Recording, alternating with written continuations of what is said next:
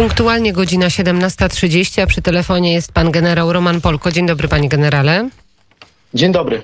No i oczywiście będziemy rozmawiać o obronności, obronności w kontekście wizyty prezydenta Andrzeja Dudy w Waszyngtonie. Co przywiózł prezydent Andrzej Duda z USA, jeśli chodzi o obronność?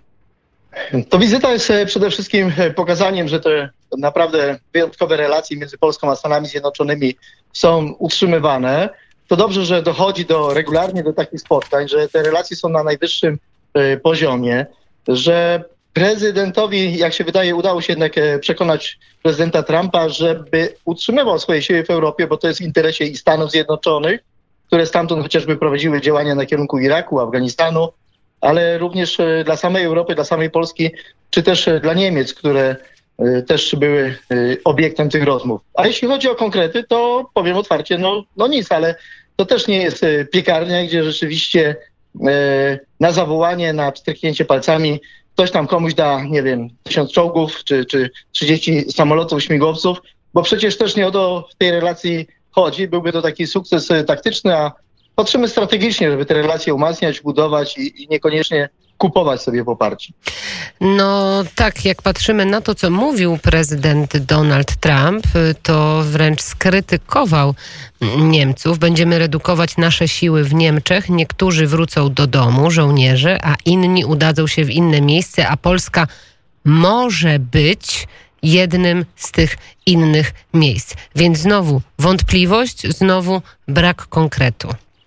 E, tak naprawdę to była to rozmowa na temat bezpieczeństwa europejskiego i to, co prezydent Trump mówił, wcześniej mówi też e, generał e, Hodges, że dowódca amerykańskich sił w Europie, były dowódca amerykańskich sił w Europie, że wycofanie wojsk amerykańskich Niemiec osłabi bezpieczeństwo Europy, naruszy, może naruszyć wręcz stabilizację i będzie, będzie to woda na młyn dla propagandy Putina, dla samego Putina. Stąd też te zabiegi, które strona polska czyni, żeby do takiego wycofania nie doszło. No ale z drugiej strony musimy też zrozumieć prezydenta Trumpa. Y, dla nas y, czymś zupełnie naturalnym stało się to, że bezpieczeństwo Europy gwarantują Stany Zjednoczone, podczas gdy potencjał ekonomiczny Europy jest taki, że jednoznacznie pokazuje, że bylibyśmy w stanie sobie to bezpieczeństwo zagwarantować, gdybyśmy tylko odpowiednie środki na własne bezpieczeństwo ułożyli. I tu znów zacytuję generała Hodgesa, o którym e, często wypowiada się w, e,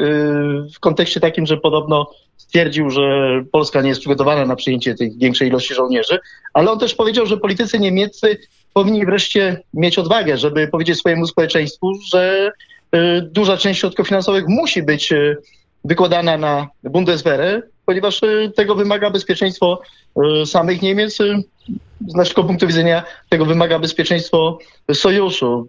Obojętnie jak by tą wizytę nie oceniać, to samo to, że ta dyskusja się toczy, że przypominane są ustalenia z szczytu Wali, no być może wreszcie obudzi tych członków sojuszu, którzy no, zapomnieli, że Europa jest stabilna i bezpieczna tylko dzięki wojskom amerykańskim i że też przecież ponoszą odpowiedzialność za to, że możemy tutaj żyć e, w pokoju. Panie generale, a czy my jesteśmy przygotowani na przyjęcie jakiej liczby y, wojskowych, jakiej liczby żołnierzy do Polski? Czy to można jakoś oszacować, przygotować taką że, analizę? Że, rzeczywiście e, warte podkreślenia jest to, co mówi pani ambasador Stanów Zjednoczonych, że, że dzisiaj raczej odchodzi się od stałych baz i buduje się, stawia się na rotacyjną obecność, na, na bazy takie mobilne, no ale pewne elementy infrastruktury krytycznej mus, muszą być. I to ćwiczenie Defender 2020 e, pokazało wiele e, deficytów związanych e, z mobilnością wojsk, ponieważ dzisiaj wojska muszą mieć możliwość szybkiego przemieszczania się, szybkiej komunikacji, rozładowania drogą morską, lotniczą, powietrzną, żeby działały. To, co niektórzy nazywają Fort Trump, to w moim przekonaniu to jest chociażby centralny port lotniczy. To gdyby taki powstał, to pewnie spełniałby wymogi takie, które dzisiaj spełnia chociażby baza w Ramstein. Polska jest dzisiaj frontowym krajem NATO. E, takim elementem infrastruktury powinna dysponować, żeby być w stanie przyjąć większość, e, większą ilość wojsk, chociażby amerykańskich, przerzucanych drogą powietrzną. Dzisiaj to jest realizowane przez terytorium Niemiec. Potrzebna byłaby taka baza również szkoleniowo-poligonowa, być może w oparciu o poligon Drawski, który jest największym poligonem w Europie, ale ale wcale nie jest najbardziej nowoczesnym i dużo mu brakuje do tego, żeby spełniał wymogi. Czyli, panie generale, dzisiaj i, i, i, jaką liczbę wojsk moglibyśmy przyjąć dzisiaj, czy w przeciągu kilku miesięcy najbliższych? No przyjąć możemy właściwie każdą ilość wojsk, bo możemy przyjąć 30 tysięcy wojsk, tylko pytanie, w jaki sposób będą funkcjonować i co będą robić. No tego nie wiemy, tego nie wiemy. Działania bojowe musi mieć mnóstwo elementów infrastruktury związanych i z zaopatrywaniem, i z przemieszczeniem, i z serwisowaniem, po to, żeby rzeczywiście tą mobilność zachować, żeby było funkcjonalne. I o te elementy w tym projekcie zwanym też umownie Fort Trump chodzi tego typu bazy powinny powstać, ale też powinny powstać bazy dla samych wojsk polskich, ponieważ no to uszykowanie, usytuowanie polskich jednostek wojskowych no to też jest relikt minionej epoki. Niektóre jednostki wręcz, tak jak 16 Batalion Powietrzno-Desantowy w Krakowie, otoczony jest dookoła wieżowcami, a do najbliższej strzelnicy ma kilkaset kilometrów. Ale pan y, wywołał y, te pojęcie Fort Trump. Fort Trump oficjalnie chyba został pogrzebany, bo nie słyszeliśmy ani razu określenia z ust prezydenta Dudy i prezydenta Trumpa. W podobnym tonie wypowiadała się także ambasador y, Georgette Mosbacher, która mm, raczej sugerowała, że Fort Trump nie powstanie. Pewnie nie powstanie jako taki, e, takie małe miasteczko jak Bramstein, gdzie płaci się dolarami w Niemczech, bo, bo, bo niektórzy mają na myśli e, taką ideę, ale miejmy nadzieję, że powstanie e, rzeczywiście taka nowoczesna baza, w której po przerzucie drogą powietrzną, nie wiem, lądową, morską, wojska będą się mogły przegrupować. Panie generale, a to... Funkcjonować, mhm. stamtąd wychodzić na, na kierunki flanki wschodniej, bo, bo dzisiaj jakiekolwiek związki operacyjne, nawet podczas ćwiczeń, realizują zadania w Polsce, to jedyne państwo, które ich przyjmuje, to w zasadzie najbliższe nas to są Niemcy. Na naszym terenie no, te, te, nasze zdolności są, są kiepskie i, i na tym trzeba popracować, żeby rzeczywiście takie miasteczko wojskowe e, w oparciu o któryś z poligonów e, powstało, być może później więcej, no bo to są wymogi przyszłości. No nie patrzmy tylko tu i teraz. E, są bazy w Niemczech, powinny być bazy w Polsce, ponieważ układ zimnowojenny już dawno się zmienił, a w Polsce niestety y, o tym I zapomniano. Teraz pytanie, od kiedy wojska mm, Stanów Zjednoczonych stacjonują w Niemczech i jak pan uważa, panie generale, jaki jest naprawdę powód usunięcia tych wojsk? Bo to jest bardzo poważna decyzja. No zdecydowanie. No stacjonują właściwie od końca II wojny światowej i ta ilość y, y, to była kilkaset tysięcy żołnierzy. Y, ponad 300 tysięcy żołnierzy. To była też odpowiedź na to, że w NRD stacjonowała w Niemieckiej Republice Demokratycznej około 400 tysięcy żołnierzy y, sowieckich. Y, ona była systematycznie redukowana. Wtedy, kiedy Putin zaczął najbardziej zbroić swoją armię i modernizować w 2000 2008 roku ten proces tak y, y, intensywnie zaczął być realizowany, to niestety w tym czasie te wojska dalej były redukowane. Wtedy jeszcze było około 70 tysięcy amerykańskich żołnierzy. Dzisiaj mamy 35 tysięcy, w perspektywie 25 tysięcy. Y, nie ma się co obrażać na Stany Zjednoczone jako sojusznika NATO, tylko realizować punkt trzeci, czyli budować własne zdolności obronne.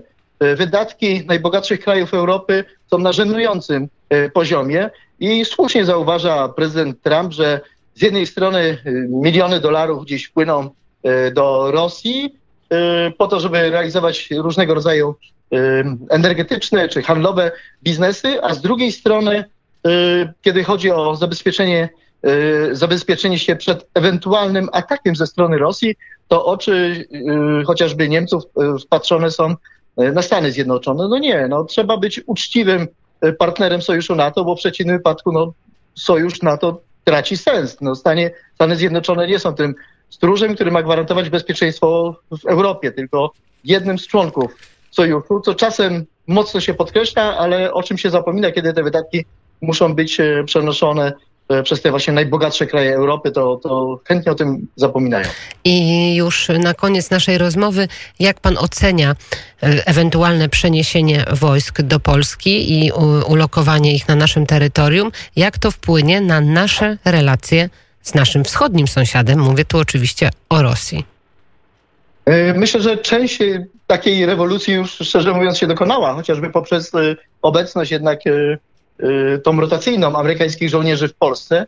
Y, Rosja dostała wyraźny sygnał, że Polska już nie jest tym y, drugoligowym graczem, jeżeli chodzi o sojusz NATO, to będzie postawienie, dołożenie do, do tej budowli kolejnego elementu.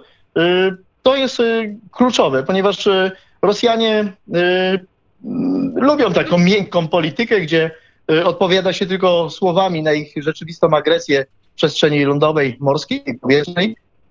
Język czynów, język działań przemawia do Rosji Putina i pewnie e, podniesie się histeria, uruchomią się, już się uruchomi, uruchomiły trole internetowe, różnego rodzaju boty, które będą to krytykować, będą mówiły o tym, jak to e, e, NATO, a, a konkretnie Polska sprowadza zagrożenie wojną jądrową w Europie, a z drugiej strony myślę, że dzięki temu naprawdę zagwarantujemy sobie pokój. Chcesz pokoju, szykuj się do wojny. No Polska nie może chować głowy w piasek i udawać, że nie widzi to, co się dzieje za jej wschodnią granicą. I na szczęście udało się również e, e, polskim politykom przekonać e, naszych natowskich partnerów, że to zagrożenie jest rzeczywiste, a nie wirtualne. Bardzo dziękuję. Pan generał Roman Polko, generał Dywizji Wojska Polskiego, a także przez kilka lat dowódca specjalnej jednostki GROM. A co się dzieje teraz z GROMem, panie generale? Jednostka GROM ma się dobrze. Świętowała 30-lecie jest dobrze dowodzona, zaszła pewna zmiana pokoleniowa i zazdrością, zazdrością patrzę na moich młodszych kolegów, mhm. którzy e, na poziomie technologicznym są już o niebo wyższym e, niż, niż wtedy, kiedy ja dowodziłem jednostką, chociaż mnie wydawało się, że to ja wprowadziłem rewolucję technologiczną w tej, w tej jednostce. Bardzo dziękuję. Pan generał Roman Polko był gościem popołudnia wnet. Dziękuję.